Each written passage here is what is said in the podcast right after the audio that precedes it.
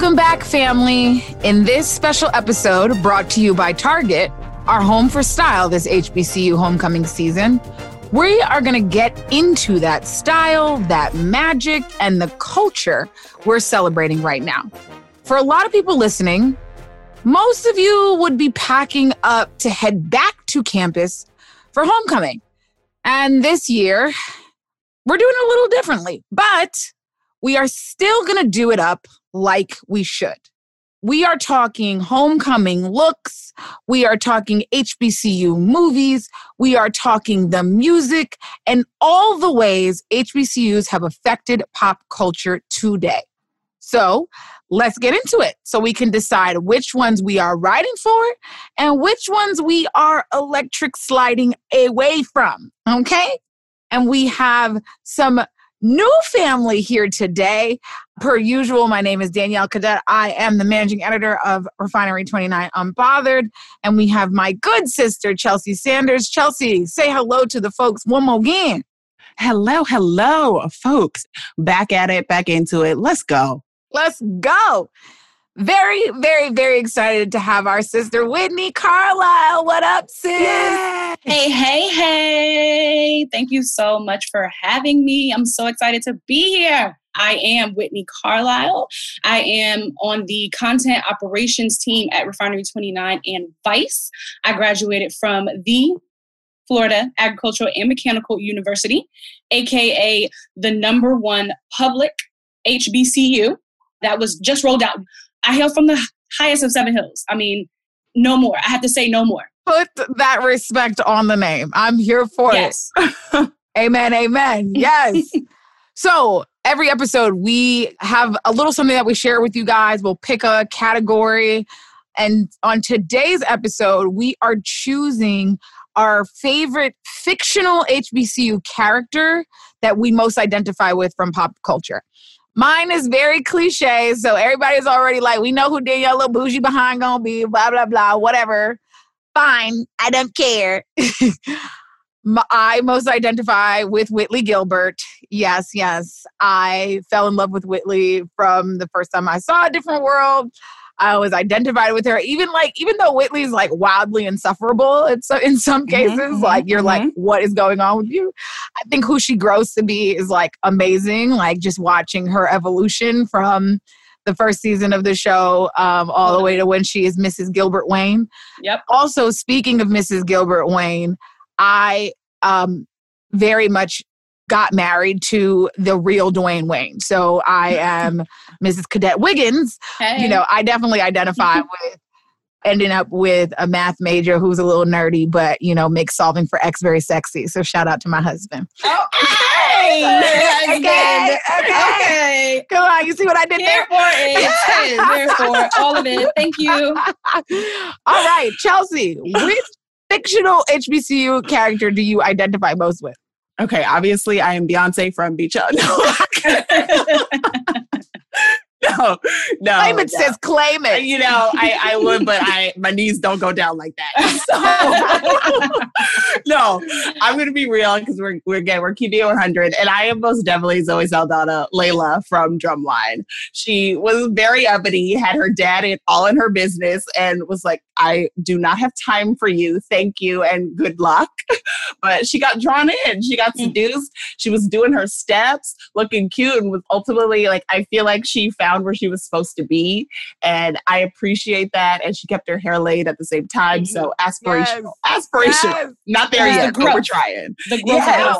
The, the new growth, too. I feel like her character is the sleeper. She's a sleeper fictional character because her daddy was the dean, right? And yes, like, exactly. They had the, the when she was in the club strolling, like yes, and, and, like she had to live with like in a lot of different worlds and a lot of different spaces, and she had to shift between them. And silent killer yes. silent killer, which is so on appropriate brand. for yes, right.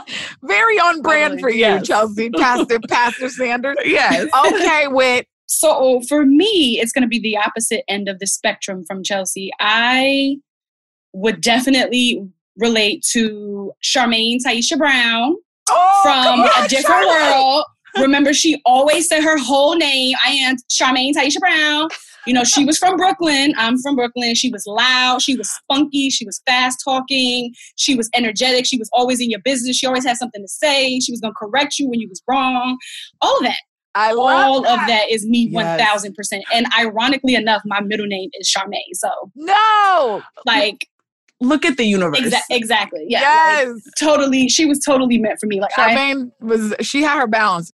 And she was always like the first one raising Yeah. her hand. Yep. And the, Yep. She was Yep. always like, I know the answer. I know, Yes, yep, exactly. And I'm like that as well. But for me, it's if I'm right or wrong. If, if I know I don't. Unfortunately, I'm that person who isn't afraid to raise my hand and could possibly be wrong. I'm here for the Charmaine energy. I'm I'm Mhm. here for that. I like I love that. so we've got some good fictional representation here, but as we know and as we have admitted, knowing that Chelsea and I went to very white schools, we had to bring our good sister Whitney in to represent the HBCU culture as we discuss the the fictional representation of it, right? Because it's one thing for Chelsea and I to be like, "Oh, we love this, we love a different world," but like we need to know like is that actually a real depiction, right?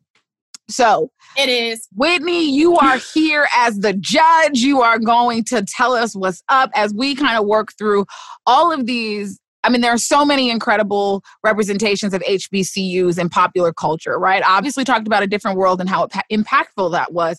But there's also school days, right? There is Drumline, there is Stomp the Yard, which we will get into.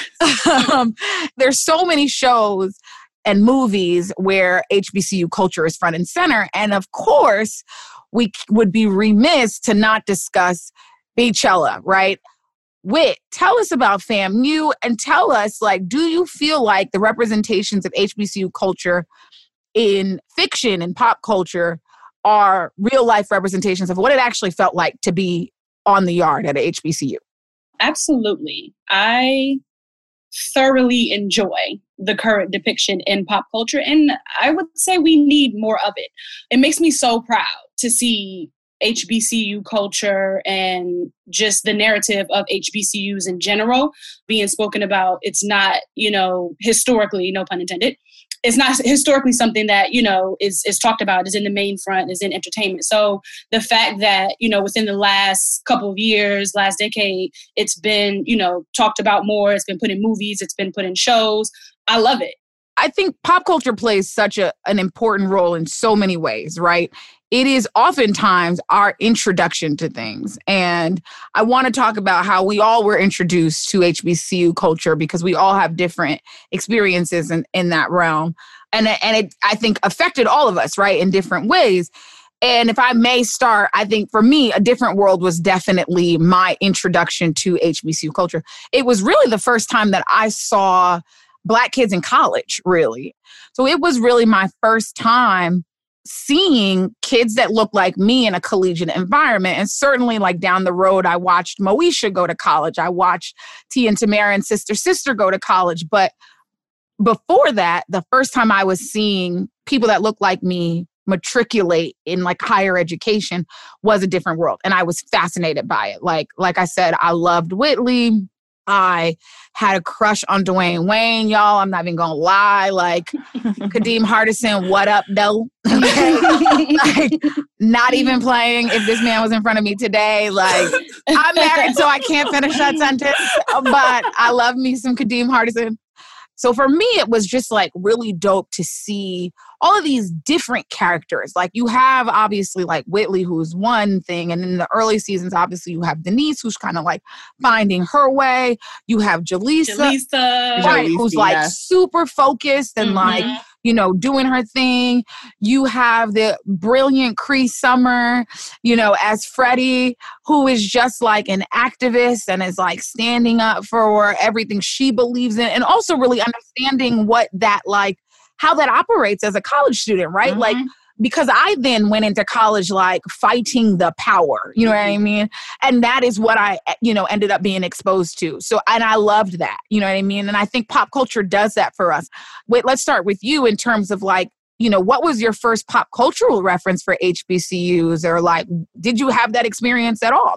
Yeah, absolutely. So I didn't get hip to HBCUs and PWIs in general, like for quite some time. So I am the opposite of what most people say or hear or what, what you know what you hear folks going to an HBCU where it was like, when I was a kid, I always knew what I wanted to be when I grew up and I knew I wanted to go to this school. And like, unfortunately, I wish I, you know, had that direction and that vision, but it, it really wasn't.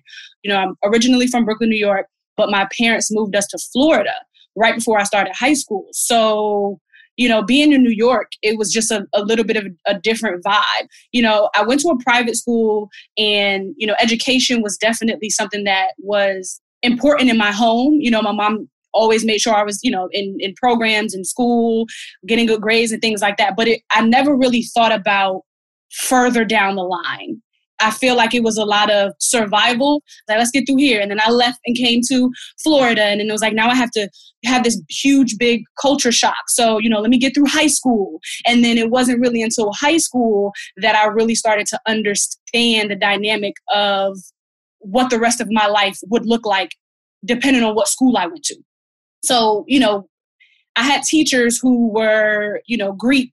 You know, I had teachers who went to HBCU, some went to PWI. So I was able to start hearing those conversations and really start doing my homework and doing my research. And then, ironically, my mom, while I was in high school, decided to obtain her bachelor's degree. So she ended up going to FAMU. And then with her mm. doing that, shout out her, to your mama. Mm-hmm, shout out yes. to my mama. Mm-hmm. Come on, come on, being a mom and getting a bachelor's. Yes, exactly, exactly. Doing it, so she, she definitely showed me like for real like no this is what you can do this is what you should do I and love that. you know once mm-hmm. she graduated like it was a wrap i knew FAMU know i had other schools on my radar but once she graduated from there and once i heard the stories of famu and i started meeting other seniors who were going it was, it was a it done was, deal it was mm-hmm. a done deal so yeah it wasn't a little bit until later on down the line but once i got my hands on you know what was HBCU and what was HBCU culture, like it was no looking back. And I'm so happy that I was able to make that decision, even though it could have went a completely different way, like completely different. Yeah, yeah. yeah. Chelsea, you have a different experience too because yeah. you have HBCU like running through your veins. Yes. Like seriously. Yeah. So I know we talked about this earlier, but so my both my brothers who are, you know, 10 or 15 years older than me both went to HBCUs. Um, my oldest brother went to Howard and my younger one went to Morehouse. And so for me, HBCUs were was always something that was in the house. So I, I was always around it, but I think it was older and it was like for my brothers and it was for their like cool lifestyle. And I think for me growing up in LA, and I, I said this before, I grew up in a, a, really big melting pot with different people from a lot of different backgrounds. And, you know, growing up in LA and Hollywood, I, I went to school with a lot of actors' kids. So I grew up seeing a lot of these actors who were in these shows, in these iconic shows, like picking up their kids from school every day. So for me, HBCU culture was like almost like a fantasy world. Yeah, like yeah. it didn't seem real. It seemed yeah. like, okay, like you go on the set and you play, right? Like, right. and you play like there's a place where it's only black people and everyone like is thriving. But mm for me, my life, HBCUs was was like a fantasy. And I think all the black people in my life who were doing this were exceptional, but that also means that they were an exception, right? That's like, so um, crazy that that's how you thought because I would think somebody so close to it thought it was attainable. You right. know, I would think that you would have thought like, no, this is not fantasy. I can really do this. Right. But it's the complete opposite. That's so real. The opposite. That's like a fan. It's like Fantasy Island. Like it's yes, utopia. Like exactly. that is utopia, yeah. and like they can play that on a Hollywood set when you can yell cut you know? Crazy. Like that's such an interesting way to think about it. Cause for me, I saw it on television. And then even though I didn't choose to go to an HBCU, you know, I went to Northwestern. Shout out to, to the black cats out there. Go cats. Even though we I went to a very white school, we kind of created our own little HBCU culture. Like it, it we there weren't a lot of us, but we very much we were a family. You know what I mean? I remember taking my husband back to homecoming for the first time. And it was very like, y'all, if you ever have an opportunity to take an HBCU grad to a PWI homecoming, do it and record it for me and send it to me, okay? Because he was like, "What if what you got? What, what foolishness? This? Like you gonna be having? There's gonna be beer pong and keggers. Like, are we gonna be and like dry here, where, where, where, the Frankie Beverly and Maze? Where the ribs? Right. You know what I mean? And so I remember him being like, "How are we gonna find the black people?" And I was like, "Oh." Oh, we will find we the black them. folk. Okay. and as soon as we got to the tailgate, it's like a sea of black. I said, oh yes, that's our that's our plot right there. oh, absolutely. Oh, that's definitely a good playlist. I'm sure somewhere that someone has curated that's basically a list of songs that I think our generation, us as millennials, you know, yes. this that when you hear it, that just takes you back to your school. Like one hundred percent. Webbie, it's yes. anything Boosie, it's Hurricane, you know, Hurricane Chris, hey baby. Yeah, hey baby, hey baby, I N D E P E M D E. Like you already know. So that's the other thing is that like not only just how HBCU culture existed in pop culture, but how the culture, like how Greek life and HBCU culture capitalized on the culture that exists, yep. right? Like music that mm-hmm. then just becomes part of this life and you can't hear certain songs like without, without associating mm-hmm. it with you know folks gonna be strolling folks mm-hmm. gonna be mm-hmm. stepping or the band was playing this mm-hmm. song you know what i mm-hmm. mean something like that and look maybe some artists owe some commission checks to you know to I the family I, am just saying oh, like sure. because oh, for sure. you know without without that like these songs would not have been popular they would not have been as, that's exactly they would not have been as hot as they were as the dream says pay me for the song okay right. right. it is not right. a game like there, there's so much pop culture that's that is intrinsically involved in you know that HBCU culture. I mean, but and, let's be real. Black culture is pop culture. Come on, like, let's mm-hmm. be very Say real. Say it. Black Say culture it. is pop culture because let's under, let's break it down to what pop culture means. It's popular culture. So anything that's popular, it comes from the black people. Come on, it comes from us. Okay. So I mean, it, it it is what it is. I mean, Whitney came through with the word. Pa- Pastor Carlisle, welcome, welcome to the round table. You, yes, okay? yes, yes. Have you a seat with the fire. Have a seat. but here's okay. So here's my question: because for so long, HBCU culture existed in this bubble, right? Like to your point, with you know, black culture is pop culture. We are the popular culture. If we say something's cool, everybody says it's cool. Like once we once we, you know, say anoint it and once right. we bless it, then all of a sudden you got white folks getting on, you know, one one minute Lil Wayne saying bling bling, next minute it's in the Webster's dictionary, yeah. right? So now HBCU culture to me felt like it belonged to us for a while, right? Like if you think about I don't know how many white people have seen school days, right? I don't know how many white people have seen a different world. But as time went on, right, drumline, you have more, you exposed to a, a larger culture. You have it, it getting a little bit bigger. And then we have the Beychella, right? I feel like you get this climax of Beyonce bringing HBCU culture front and center in a way that had never been done before. And not only at Coachella, which is largely attended by white folks, of course, mm-hmm. black folks be at Coachella, yep. but Coachella is historically a white festival. Yeah. And then to bring it to a Netflix special mm. where pe- folks can watch that globally, right? Yep. And that and it like shut it down. And my question is because I thought about this was like do we want that? I am one who is all for serviceable content. I'm all for absolving folks of their ignorance mm. so that they cannot go ahead mm. and uh, perpetuate that ignorance because it's not cute. Mm. So when I when I see these things, for me, it's education. It's me. It's for me. It's now the white people. Now all these other people who don't know. Now you know.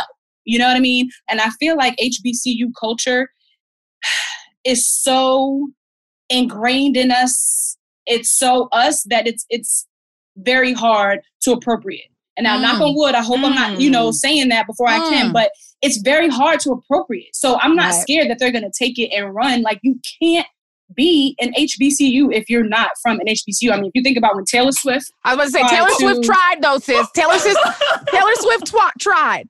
Taylor Swift tried. So how, how did we feel about when Taylor Swift made that that very disturbing attempt? Yeah. Right. You know, because that was yeah, she tried it. You know what I mean? I mean, it. even even before we even get to that, even the no seasoning, world, no seasoning. Right. right. No. Even even the first season, even the first season of you know a different world was kind of like a little wonky mm-hmm. because mm-hmm. they didn't have actual people who went to HBCUs. So yeah. Now when, for when, those for those of you our listeners who do not know, because I I rarely watch the first season of a different world, but um, our good and genius sis Debbie Allen came on for season two through six and made sure that she infused some very real HBCU culture into into the show and everything mm-hmm. from hot sauce on the table to making sure that the cast went to AUC regularly to really soak up genuine HBCU culture and and shout out to Howard grads because Debbie Allen is a, a very proud alumni of Howard University.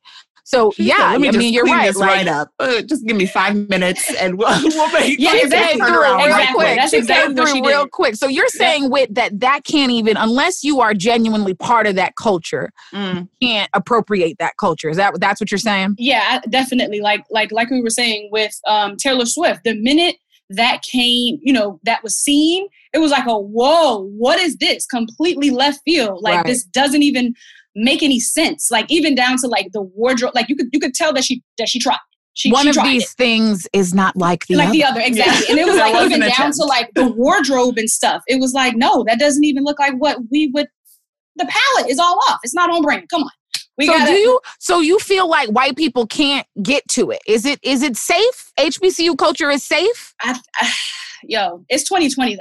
So I mean, at this point, it's like you anything really can't. I mean, anything, anything, anything can happen. But I would really like to say that they can't. I think we have some really tight gatekeepers. I think you know we. Re, I think I, I, would like to say it's impenetrable, but you know, knock on wood. I don't know. It's 2020.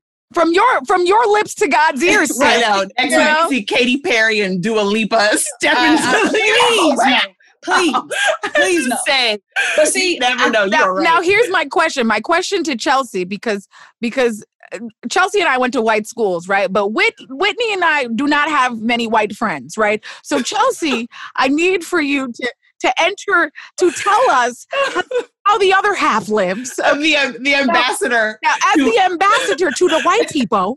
I mean, I haven't registered anything that Taylor Swift has done in, in a long time. I just I just put that out there. Number one, like I, she does not figure in my life at all. But I also just I we talked about this before, but there are limits to how far my black ambassadorship goes. Coachella is like a bridge too far. Like Chelsea my wife said, Chelsea said, I will not go there. yes, like those are my boundaries and I'm sticking to them. Do not come ask me anything about. So why was it pink and why was it yellow? And when you got the twins out there, like I, I, I I'm not, not doing happening. any of it. I'm not, not doing any of that work. But I will say there was like an energy and an excitement that like I know translated, and I mm. think like that's I think what you're saying, Whitney, is like really interesting because I think there is still this idea of like, oh my god, if it's at Coachella, which is you know a mecca for a lot of white people in desert desert, like right. then it's cool. So how do right. we get to it? Right. You just can't. So you just right. sit back and you appreciate it and you recognize that maybe this is not your song. You come in on the next one. well, because I worry, right? Like it's kind of like BC and AD. It's like before mm. Beyonce and after Beyonce. I worry that like before Beyonce, HBCU culture was ours. It was like, even if you didn't go to an HBCU, there was something about being black that you could still experience that culture. But I worried that, like, once did Beyonce open the floodgates and, like, you know, let the white people in? And and you we all talked about it. It's a little scary when white people come into the room because that's when stuff goes left, you know? So, like, do we lose the authenticity that is HBCU culture by opening it up to a larger audience? No, I don't I don't think so. Like I said before, I think I feel like we're in a time right now where shout out to HBCUs, they were able to provide a place where black folk could go to school get the knowledge graduate and then go out into these spaces and i feel like right like right now we're reaping the benefits of those hbcu graduates those woke folks being in those rooms yes. to be able to catch that. You mm. know what I mm. mean? Like I know, Amen. I mean, we have the Will Packers of the world who graduated from FAMU, who yes. is a director mm. and is able to tell these stories. I know so many people, you know, younger than me and older than me, who um, have these great jobs in entertainment, in tech, in fashion, in these spaces where they're able to bring these conversations to light and it not be taboo anymore. So, you know, again, shout out to HBCUs for granting Black folks an opportunity to get an education, to get out there, and to be the change that we want to see. Like very similar to that scene in that episode of A Different World when Freddie had kind of changed it up and she was no longer that free spirit. She ended up yeah. becoming a mm-hmm. lawyer mm-hmm. and she had the slick mm-hmm. back hair yeah. and her yeah, and she Jada relaxed Pinkett, her hair and she had that suit on. Yeah. Corporate Barbie corporate slick Barbie. Back bun. yes, she had the slick back bun in the suit, and Lena at the time was like, "Hey, you know, you're not about the cause anymore, and mm-hmm. how are you not going to be on the front lines anymore?" Yes, we have activists who are out there on the front lines and are speaking, but then you also have the folks who are behind the scenes in the boardrooms, like you said, and, and mm. politics, you know, who are still in those rooms and and allowing us to be seen and be heard so Ooh, mm. that is a word and i'm so glad you put it like that because i think one of the great things that we saw in a different world was sort of the evolution right of like what it is who you are in college and who you become as an adult but it's such a great point to say that like you know you have to have folks in the room who understand the struggle and mm. that doesn't necessarily mean they're selling out, right? That means that we're trying to make we're trying to set a path that makes it easier maybe. That makes that makes it easier for us to reinforce this culture and that is so real. Shout out to the HBCU alums across society that are just doing big things. And you know, as we talk about folks who makes his who have made history, let's talk about the future what are the what's the future of the HBCU legacy because you know this is a thing that we hear a mm-hmm. lot. We both have acknowledged that we may have made a different choice today, knowing what we know about life. But for you, coming from truly having HBCU in your DNA and in your veins, what do you feel like the legacy of HBCUs is? You know, I think it, it's so interesting because I, I have this conversation with my brothers a lot, and I have this conversation with my sister who who went to Georgetown, and mm. you know, very similarly with me, went was very entrenched in the PWI mindset. And she's like, I would, I never regret this. I, and I think that what I chose was right for me because that's the culture I wanted. And I, I agree. The education that I chose was correct. But I think what I missed and the legacy that I am so proud to talk about today is that experience. And I think like that community and that sense of communion and that sense of togetherness of like, no, no one can take this from us. Like that idea that you never even have to question that experience. I don't know what that feels like. I don't know what it's like to not question your college experience and to not question how you grew up. And I think, and how you came up, right?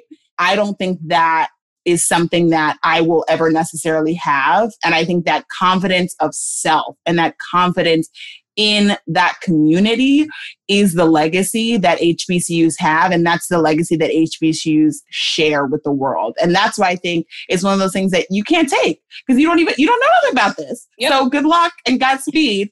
and you know what I mean? And that's that. And so that experience that is so just like, so us with it, like mm. a capital, like say it with your chest, us, us, us.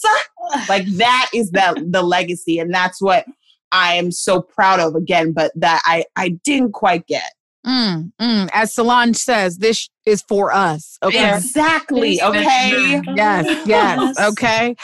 We have officially reached my personal favorite part of every episode.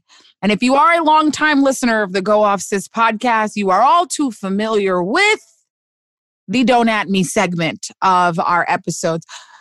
For those of you who don't know, don't at me is the part of our episode where we tie a nice little bow on our conversation and we summarize our feelings, our thoughts, our opinions, and you are not allowed to at us.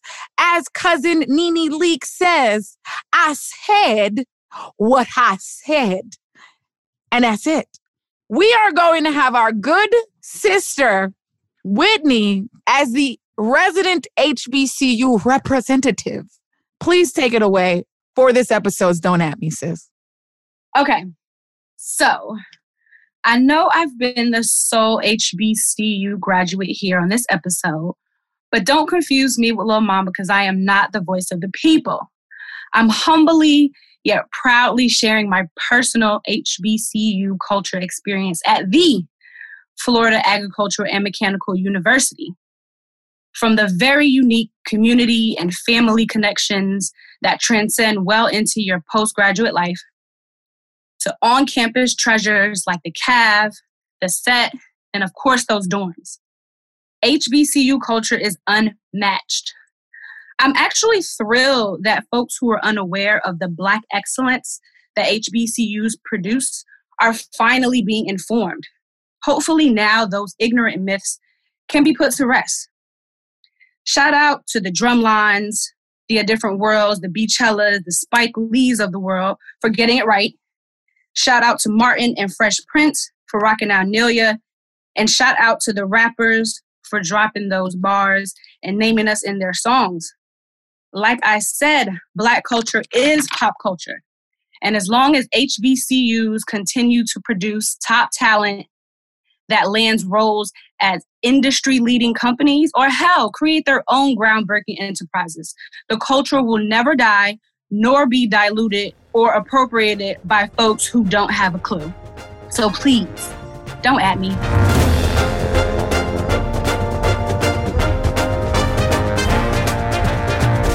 Season three of the Go Off Sis podcast was made possible by Target, our home for style this HBCU homecoming season.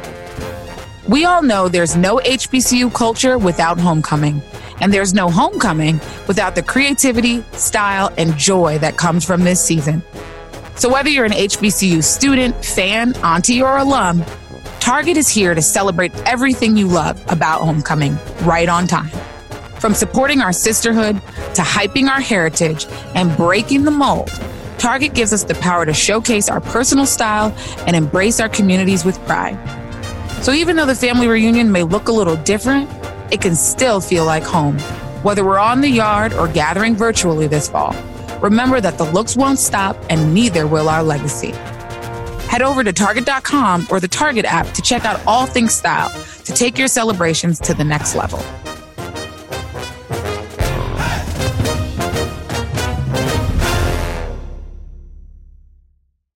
I am so excited for today's guest. I can speak for everyone when I say we are all fangirling.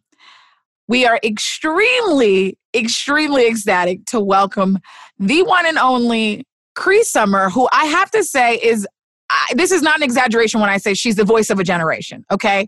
Like, truly, from everyone from Freddie Brooks to Susie Carmichael to like to just so much representation for black girls on screen.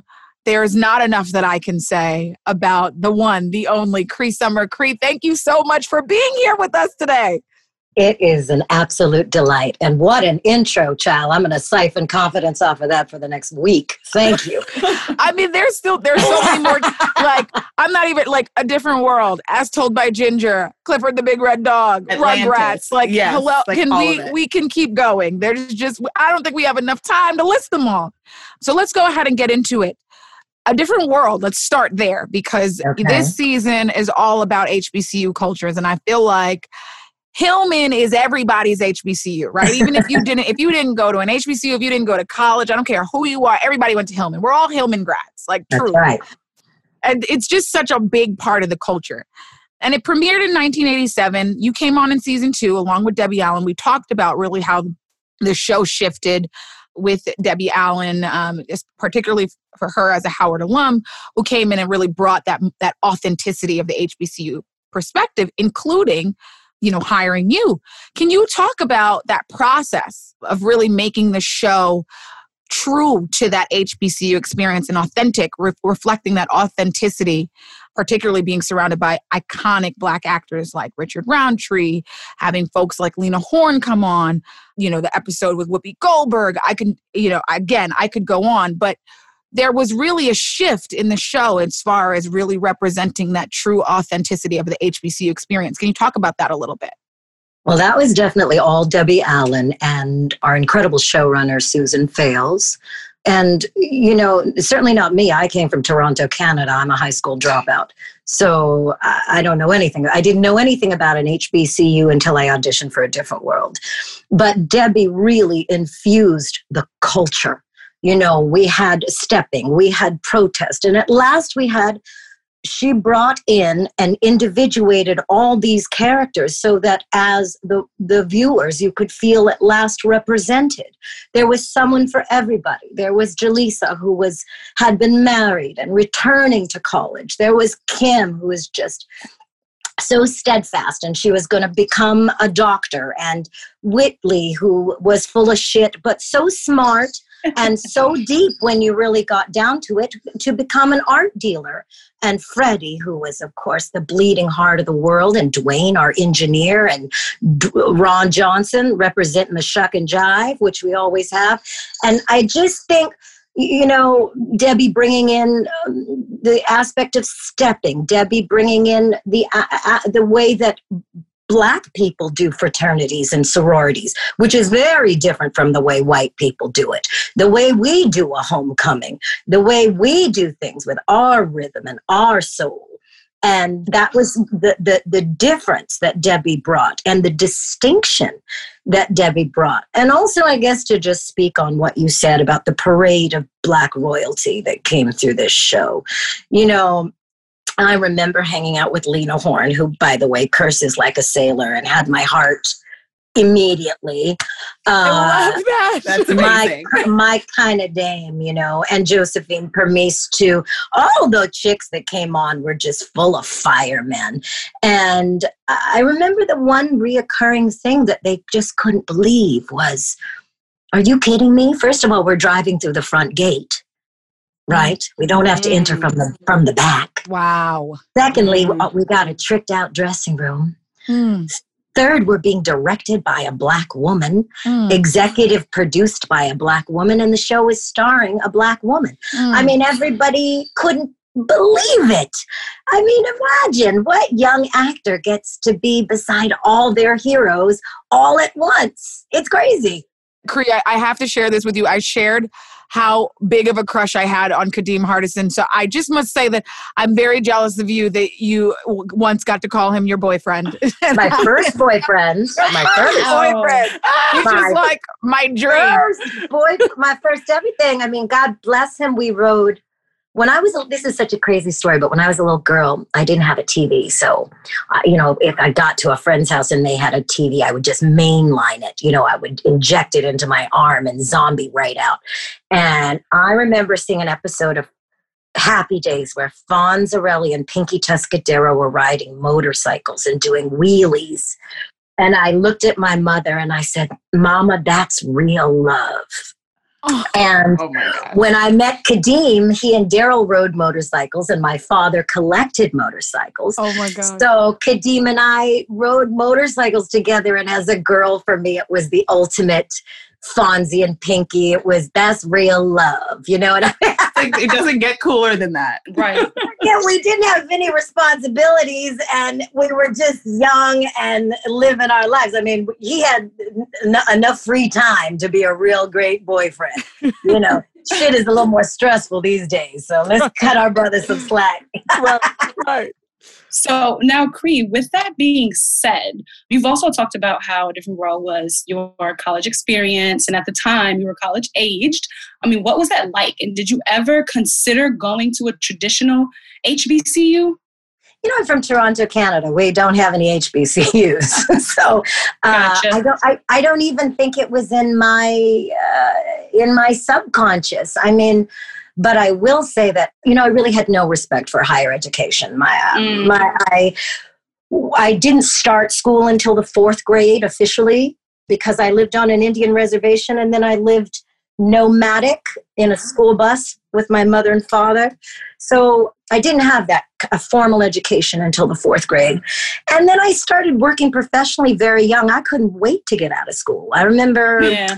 I turned to my father and I said, I don't think I can do this anymore. And he said, Well, what took you so long? You know, we were wondering why the hell. But that but I have to say that irreverence did not hold because once I did move to the States and start doing a different world and start traveling to different HBCUs and learning the impact that our show was having on educating young black America, well, I got turned out and I got my mind changed.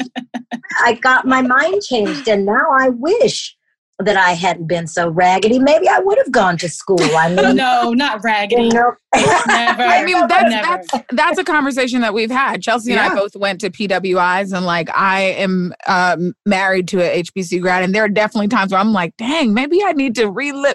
Let me go. Maybe I yeah. should have done it. Like I should have. Some And- unlearning. You make a great Yes, point in yes. terms of like the. You, you're making a great point about the impact of the show, and that's definitely something that we've talked a lot about. It's just like the the the long term cultural impact of of shows like A Different World, particularly the topics that were discussed, because it was so Oh God. pivotal. There's the episode where Freddie is sexually assaulted. You know, there's Oh, I'm so glad you said that. Do you know that wasn't that was just defined then when when that episode was a was the date rape episode. Yeah. uh, And that was, I mean, if we look at our calendars, I don't remember when it was. I smoked so much weed, I have no sense of time. But I do know that it wasn't that long ago, right, ladies? Right. right, Yeah. So, right, and I remember when it happened, we as a collective in America had just started naming it date Mhm. rape. right. We were right, just all getting raped by our friends. right. And nobody Right. had a fucking term or a definition, and certainly no one was being persecuted for it. right. So- right. That episode was huge. And let me tell you, God bless Debbie Allen. She fought for everything. They didn't want us to talk about date rape. They didn't want us to talk about AIDS. Do you know we weren't allowed to show a condom in the AIDS Mm. episode? Poor Yeah. Tisha Campbell had to point to her purse and say, There's a condom in here. Mm. Wow. It's so embarrassing that people were dying of AIDS by uh, thousands and thousands of people are dying of AIDS, and we couldn't even show a condom. Wow. You know, Wow. it just Wow. shows you how censorship can kill us. We Yeah. got to be careful. that is fascinating, especially right now. Like, okay, th- to think about, we're still figuring out conversations around consent, right? We're still. Mhm. We were just recently having conversations about whether or not they're showing condoms on shows like Insecure, right? Like the Mhm. evolution of how we have portrayed sexuality, how this the conversation around some of these complicated topics has evolved over time. And Freddie was this outspoken force in every episode. Freddie had a cause, right? She was talking about something that was all something, whether it was apartheid, whether it was, you know, it was Freddie was always out there. She was our Twitter. We Right, what was going on if talking about Freddie. Freddie walked so Twitter could run. Okay. Yes. Right, right. Absolutely. And and but also, you know, I think to a certain extent, as a fan of, of yours personally, there there's a bit of art imitating life there where like that that Yeah. also is very much who you are, very genuinely. Did you develop that spirit you you feel through Freddie or the other way around? Was it like art imitating life? or Well, was that was definitely versa? art imitating life. I mean, my father was my father was on the very first Greenpeace boat called the Rainbow Warrior, helmed by Captain John McCormick. And I remember I remember as a kid my mama and I seeing video because he would travel with Greenpeace. They would go to Russian waters and they would put themselves right in between the harpoon ship and the whale. And they would just be in a little dinghy playing bamboo flutes and singing the whale away to safety. And putting themselves in extreme danger and all and getting arrested all the fucking time. I remember my old man was always getting arrested. But I will say the weirdest thing, I don't remember that in my interview for Different World. I don't I don't remember what happened, but I do know that I I came in with my freak flag waving and they certainly didn't suppress it. You know, the more vulnerable and honest I was with the writers, I noticed the more she kind of evolved into looking into a mirror. That's hmm. beautiful. That is. And I think that also that just speaks to, I think, like we were talking about, being a voice of a generation and being a voice of this next generation, right? You talked about how your dad was you're so influential to your activism. And I know you have two young children, Hero and Brave, and savages. but we love them, and I think like that, like as we look at this next generation, we think about how young people are activating today, right? And wow. doing it so seamlessly, just getting up and going. And with social I'm media, so proud of everybody. It's amazing. This, this, next generation is no slouch.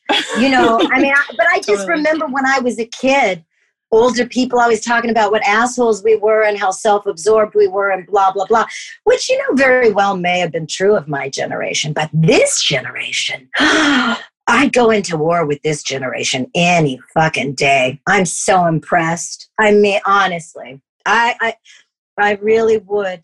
I, I think we're the young people today are going to change the world, and we're just going to step back and support and do whatever we can to facilitate this. Totally. Yeah. I love that. And I think that that also speaks to just again the the legacy of what you built and and passing that off to the next generation. And as you sort of think about that with you know obviously a different world is is on tv now and streaming so it's for the people with the people and you think about that next generation like wh- what do you think that that legacy is for for your kids and what might a different world 2020 look like oh God, I just wish they'd go ahead and do it. You know, it's so frustrating. Um, but you know, just, I got to tell you the truth. There's a lot of red tape it's not as easy as just all these assholes who are texting Debbie Allen and telling her to put the show back. I mean, if it were that fucking easy, it'd be on TV already, you know? Right. So everybody give her a break for the love of God, you know? you know, it doesn't have to be different world. I just wish that someone would make again another show with the conscience. Mm-hmm. You know, Mm. Listen, we do, we don't need every black show to be responsible for the conscience of black people, but we do need a couple. Shit, right. just give us one or two. Mm. You know, it mm. almost seems like when that left, we just became, you know, but um bump. Everything is a joke and everything is funny. And yes, I love to laugh. I love to laugh, but you know, I would also like to see some young people handling some shit that can make me feel and evolve. And then it also just speaks to, again, us being represented in a well rounded way. We got to have, we've got to be represented as an entire people, as an entire race, not just this one little neck wagging aspect. It's not enough for me. You know, it's not enough.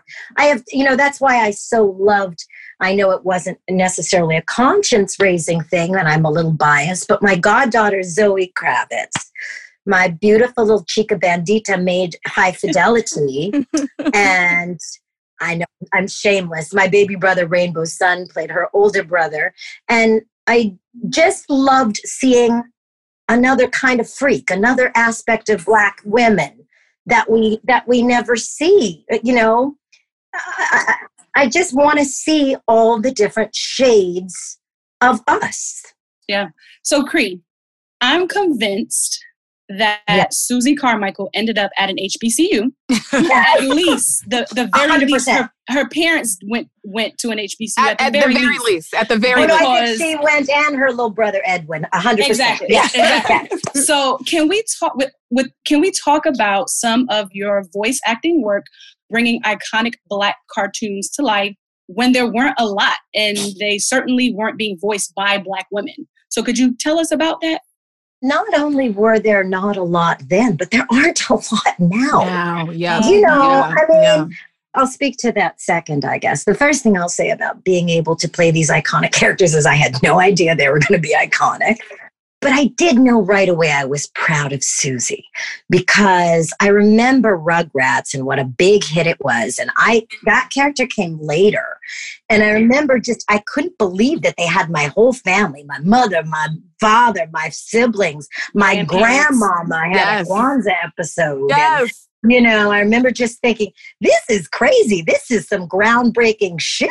Yes. You know, because not only was Susie smart as a whip, but Yes. she was so compassionate and so Absolutely. thoughtful, and then got in Angelica's ass, which was really Mhm, needed. mhm. Very much so Um, needed. We talked about that, how the Carmichael that. family is so excellent. They like so they're such a representation of black excellence, which for I can certainly speak for myself when I say as a little girl watching that, it was like it was just dope. It was amazing to be like, wow, like this feels like a reflection of me. Again, as told by Ginger, like there's a lot of whiteness on that show. I loved Miranda. Oh, I, oh I loved her Miranda. because she was, you know, she was the white girl's best friend. yeah. And that's a part that I played. But, you know, Miranda had just as much money as her white friend. Mhm, mhm. and she was twice as evil as everybody else. And I love, with that cackle. Like it. I love that bougie black villain was fantastic. And at the time, never even heard of. You know, I remember when I was doing as told by Ginger, I was being directed by one of my friends, Charlie Adler, and he kept saying, She's too mean. Pull back. I said, I can't, you know. I just felt compelled to make her even more like she just spit tax, you know, she was full of bile. Right. And listen, we have to be able to be full of shit and awful too. Yes, I love that. know. I love that. I mean, because yeah. there's some complications that come with that, right? Like we were just, we've had this conversation before about really showing black characters in all their humanity. Like to this point of the Carmichael, Susie Carmichael was de- there was definitely an excellence there, and we sometimes are afraid, I think, as black people, to show that like there's we could be complicated, we could be evil. And I just wanted to enjoy and revel in the dark side. But I wanted to talk a little bit, since you brought up cartoons, I did want to say a little bit of something about it because I think some things are getting misunderstood right now. Mm. Uh-oh. Talk You know, it. we've got, well, I, I guess, you know, we've just got these white women stepping down from jobs that they've voiced. I just remember when I first saw it on Twitter. I mean, I almost did a spit take, and then I felt sick to my stomach because I thought, am I supposed to jump up and down for these motherfuckers because they stopped doing something they weren't supposed to fucking do in the first place? Exactly. I mean, the gall, the unmitigated gall of like, you know, they stepped down, everybody put a cape on them and carried them off stage like they were sacrificing something. And the truth is, they were appropriating, they shouldn't have been there. Mm. So that's my feeling about it. I know it's a little aggressive, but that's how I feel. And the reason I feel that way is because here's the deal. You know, I have people on Twitter that I just block immediately who say, "Well, you voice white people."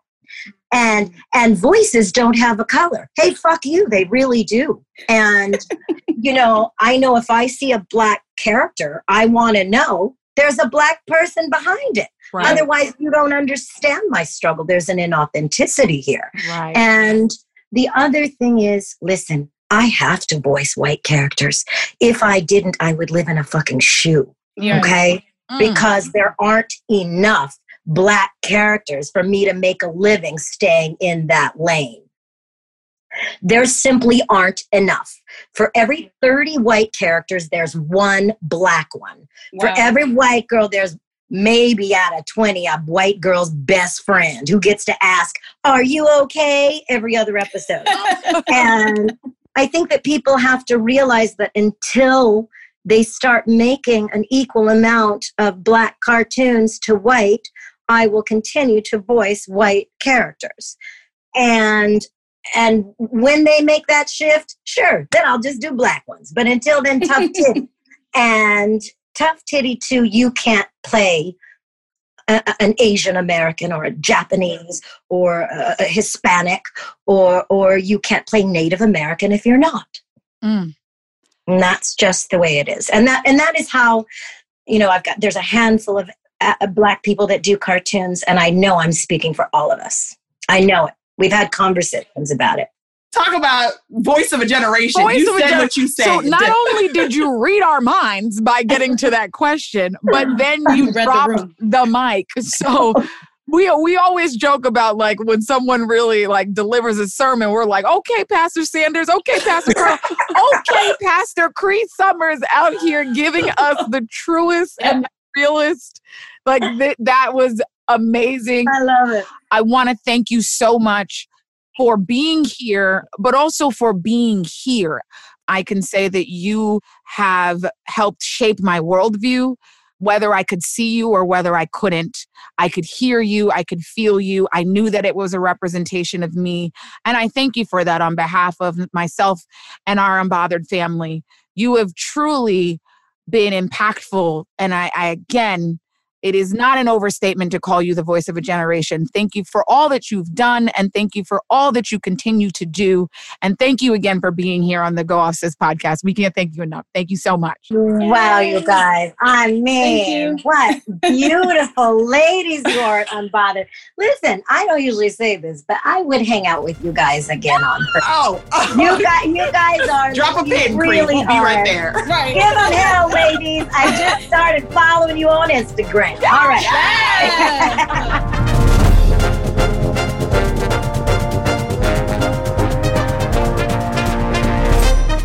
The Go Off Sis podcast is a Refinery 29 original. It is produced by Chelsea Sanders, Rashad Isaac, and myself, Danielle Cadet. It's edited by Hanger Studios. My co hosts today were Chelsea Sanders and Whitney Carlisle. Like what you heard and want some more? Head over to Spotify, iTunes, or wherever you listen to podcasts to catch up on all episodes. And don't forget to drop a review or leave a comment to let us know what you think. You can also find us where it all started on Instagram at R29Unbothered. Thanks for listening, and don't forget, it's okay to go off, sis.